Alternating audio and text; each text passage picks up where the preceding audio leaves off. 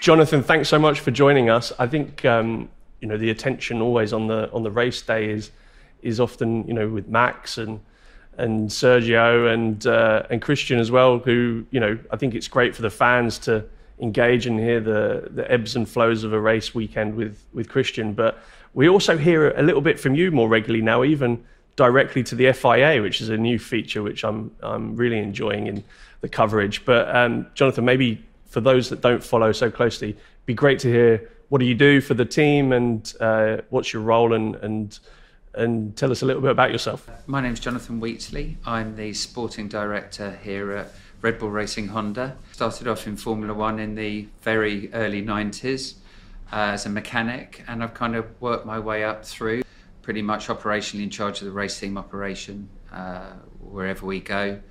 Um, I have departments that look after travel, um, teams that work with me to support building the cars, as you probably imagine, and I'm the main FIA link during the course of the race weekend for all sporting matters. So I have plenty to keep me occupied most of the time. The uh, while I've mentioned it, that new piece of audio that we got a glimpse of with uh, it's Michael, isn't it? Is it Mike? Michael Masi, yeah.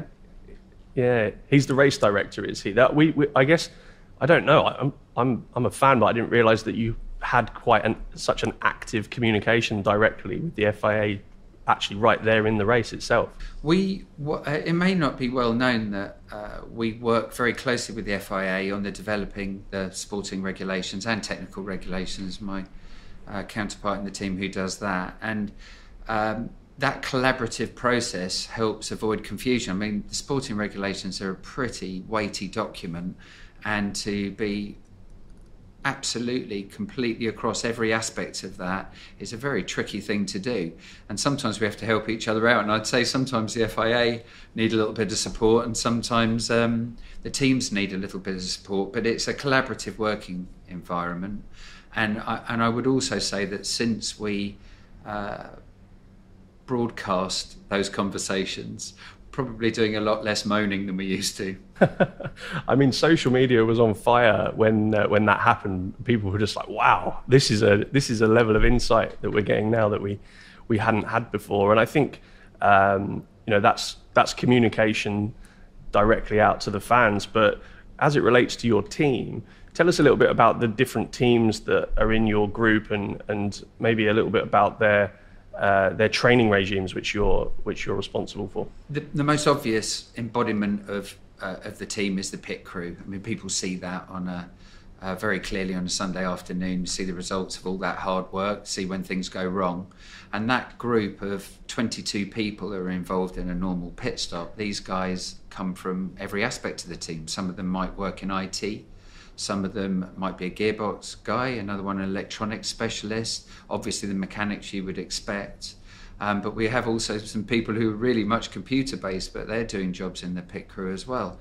Um, and for me, this is the fascinating side of the business. You know, um, I've talked about it before, but you know, footballers, various different sports have a lot of team people involved, but but a pit crew has to have a great day all within the same two second period.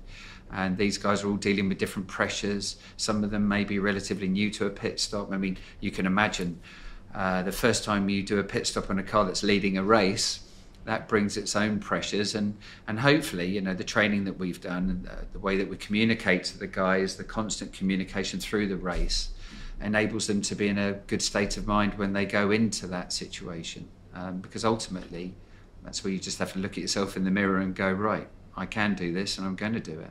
I actually didn't appreciate that they weren't just the mechanic crew um, and the engineer crew there, uh, and that that's that's blown my mind. So, I mean, I was fortunate enough to be at the factory before uh, before Corona times and see the, one of the practices taking place, and, and, you're practicing that every single day. I understand if you're in the factory. Yeah, it's a balance. Um, the the wheel guns that the guys use and that you hear very very loudly over the noise of the engine they're incredibly powerful. Um, the wheels are quite heavy. Uh, in 2022 they're going to be heavier still. They're a much bigger wheel. Um, so you have to be mindful of injuring people. Um, so there's that balance you know. And once again you know it's communicating with so many different people from so many different backgrounds. Um, and that's the bit that's fascinating for me. How do you uh, prepare mentally for that? I mean, it looks, and, I, and it is, such an intense environment. And you just said, you know, imagine doing your first pit stop. But you guys are just there every week, every race day, with the fastest pit stop. I mean, I can't remember the last race when you guys didn't didn't win it. So I can. I mean, well, that's interesting then. So so that was that was a that was a bruising moment for you to not get like that's the that's the the level of performance that you're striving for. That it, it you remember that that race when it didn't didn't come in as the fastest pit stop. Yeah, and it is painful. Um, losing anything is painful. If you're competitive, we're in a competitive sport. The um, I take an enormous amount of pride in, in, in the team and, and, and the attitude they take towards pit stops to deliver, as you say, under this high pressure environment. I mean, people forget it, it's not um, it's not about the equipment. It's an entirely human endeavour. It's human performance for me, and it's that embodiment of the team, and that's why we take so much pride in it. Nobody wants to let the team down. Um, and we want to represent our team in the best way that we possibly can. You know, we wear the shirt, we have the pride of working for Red Bull, um, and that's an embodiment of it. Just to talk about something that happened in, in last season, uh, which was again about I think performance, and then moving also into very clear, crisp communication, uh, and that was Hungary, where Max on the lap to the to the grid uh, took a spin or went into the barrier. And I mean, it was almost like a beautiful choreographed piece of ballet that went on there, where the guys all knew their role. You know, we've had obviously a kind of sneak uh, listen to some of the, the audio as well and the communication. At no point, I mean, they were working hard, working fast, but at no point there did it look panicked or out of control. But that was a situation that they'd never been in before. How did that play out? We were all a little bit shocked and surprised to see what happened uh, on the on the uh, reconnaissance lap. Um, I've thought about scenarios like that and, and how you would handle them. So there are a couple of basics, you know, that, that I was looking for in that situation and working with the rest of the team on it. You know, very much want um, to emphasise the fact that this was a massive team effort that's a result of the no one individual had a, any particular role to play in it. Everyone's contribution was vital, and, the, and and therefore you've got a lot of people you've got to communicate with and receive communications from, and that all needs to be clear and unhurried. So you know we realised we had a significant, perhaps race-threatening uh, incident to deal with. Uh, made very. We didn't have long. I don't know if you know, but where the corner where the driver crashed there wasn't really long once he got going again to make the decision about whether you brought the car into the garage or whether you sent it to the grid. We very quickly, as a team, communicated across several intercom channels uh, regarding what we wanted to do. We decided to send the driver to the grid. A lot of people are involved in that chain reaction and getting that clear communication to the driver as well, who was also asking questions at the same time. Managed to do that. And then from that point onwards, I mean, I, I was oddly calm. Um, you realise you can. You sounded calm. You, you, can only control the controllables, and, and everyone says it. It sounds like a cliche, but as we all know, it's very true. Um, so, what I wanted to do is just pick up on any breakdown in communication or procedures that we've implemented and agreed and been working on. And that's what I did. I kind of sat on everyone's shoulder, if you like, and just tried to stay calm listen to whether communication was um, imperfect or even broken down, or, or if I was concerned that there wasn't enough communication.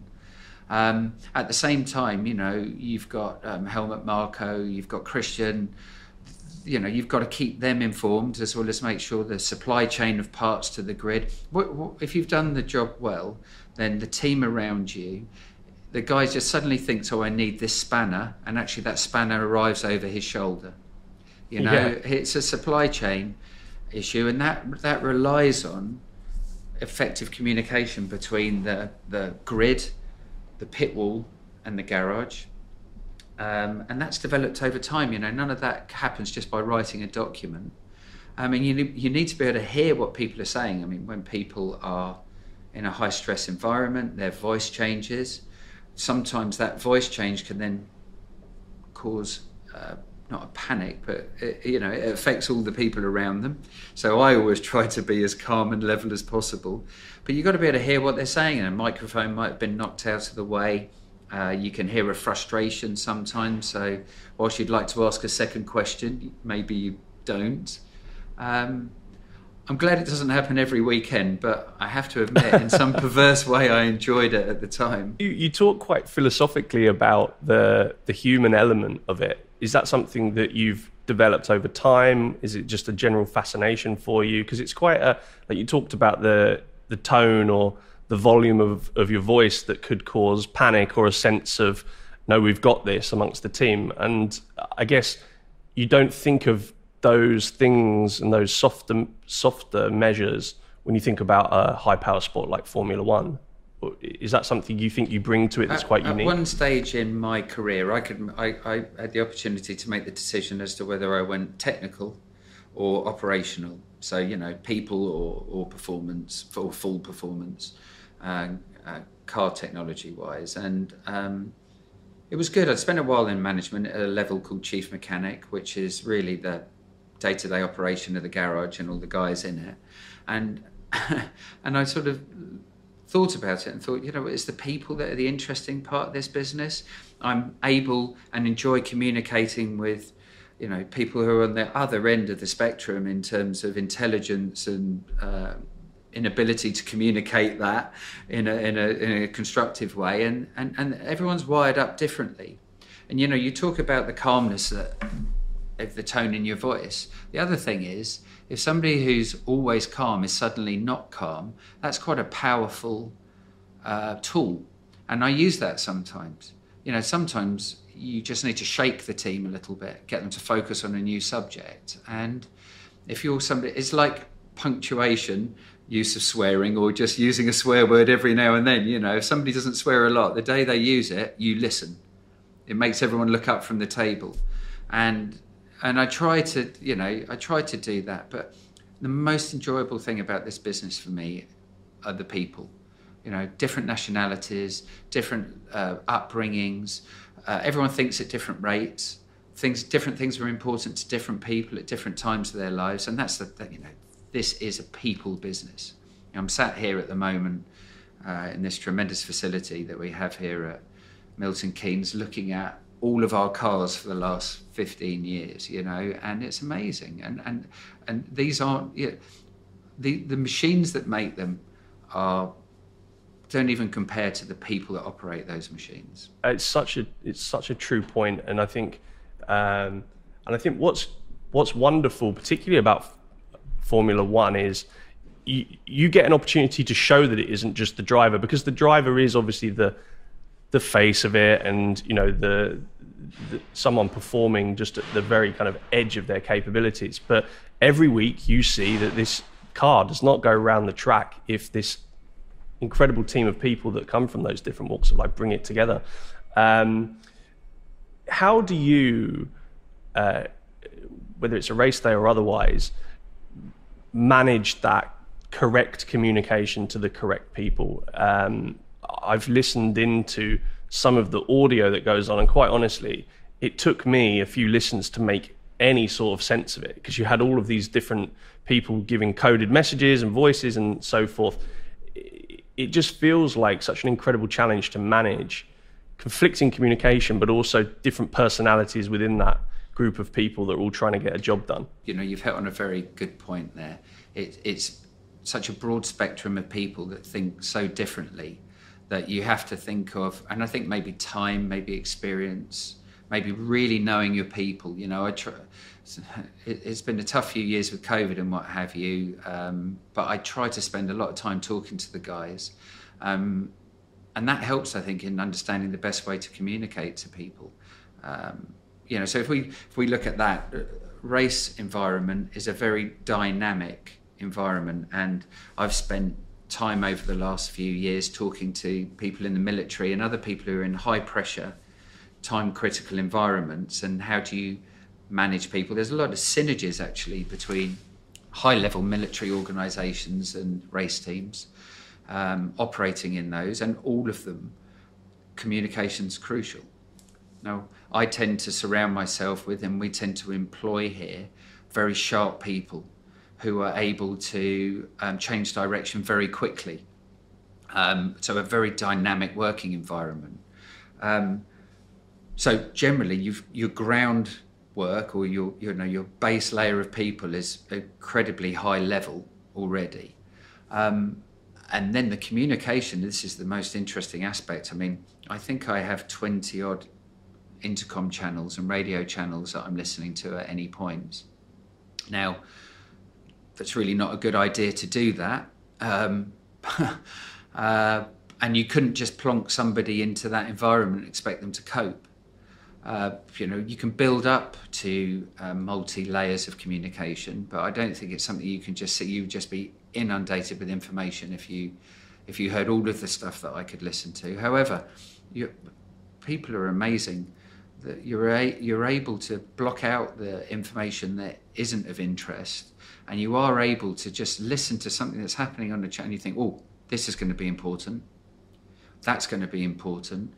Um, and you know, I've tried maybe saying, well, I'm not going to listen to this channel anymore or that channel anymore. But I think to have that whole picture of what's going on at an event, you have to just develop these skills. And of course, that's all about hearing them clearly as well. You know, different volumes, different levels of background noise, different levels of stress. People who maybe um, their core skill set isn't clear, effective communication the whole time. So you have to try to understand their message um, and and act on that. And yeah, I keep saying it, but it's all part of the fun of doing it. Do you, do you think the people at the other end of those twenty channels? Is it also on them to know the right information to communicate, so that they're not bringing erroneous details because they understand and can put themselves into your shoes to really appreciate that you're dealing with all of this information. Is, is it it's two way right? Yeah and so uh, clarity of communication effectiveness of communication and also the brevity of messages is vital. Um, for instance you know i could i could be talking about something rabbit rabbit rabbit tom suddenly you're just listening for the first time you maybe you weren't following what i was talking about before until you hear your name so a really good way of getting somebody's attention is start by going Tom message, you know, and, yeah. and, and it's coaching. So with the guys, I coach with them and I can be a bit short in the race, you know, maybe you've heard the best side of me, but um, I work very much with the guys in, in, in them trying to frame a message in the shortest amount of time possible. It doesn't matter. That, you actually train for that? Yeah, we train. We train for it, and and when we get a new guy on the team, I coach them. I work with them and say, look, you've got to get my attention in a short period of time here and get your message across. So, you know, Jonathan, Tom, urgent, right, I'm going to listen to that guy. You know, so if you've got a whole load of messages coming in, you listen to that. You mentioned a little while ago that you're, you're sitting there. I'm kind of jealous of your view right now um, because you're outside of that window in that room there. I, I can remember where you're sitting. You've got, like you said, that kind of uh, lineup of, of every single one of your, your championship cars. And there's a few cars there that, that did rather well um, a, f- a few years ago. Uh, and this season's really kind of hotting up, and, and it's what everybody wants dynamic, competitive racing. Uh, how motivating is that to, to remember those, those championship victories and and are you getting excited yet about the potential for this year, or, or how do you manage that expectation? well, well this is it coming home? Is it coming home for Red Bull? uh, good, good, good, good question. Um, I think. Look, get back to basics for a second. I get. I'm a highly motivated person. I've been very lucky with that. This is my uh, 31st year in competitive motorsports in Formula One I pretty much spent my whole life in the business. Um, yeah, and it gets intense, and, and this this the period that we're talking about now is what you live for. You know, you spend your whole time worrying during it. You can't ever fully enjoy it because um, you're worried about the next thing, the thing, the next thing that could go wrong.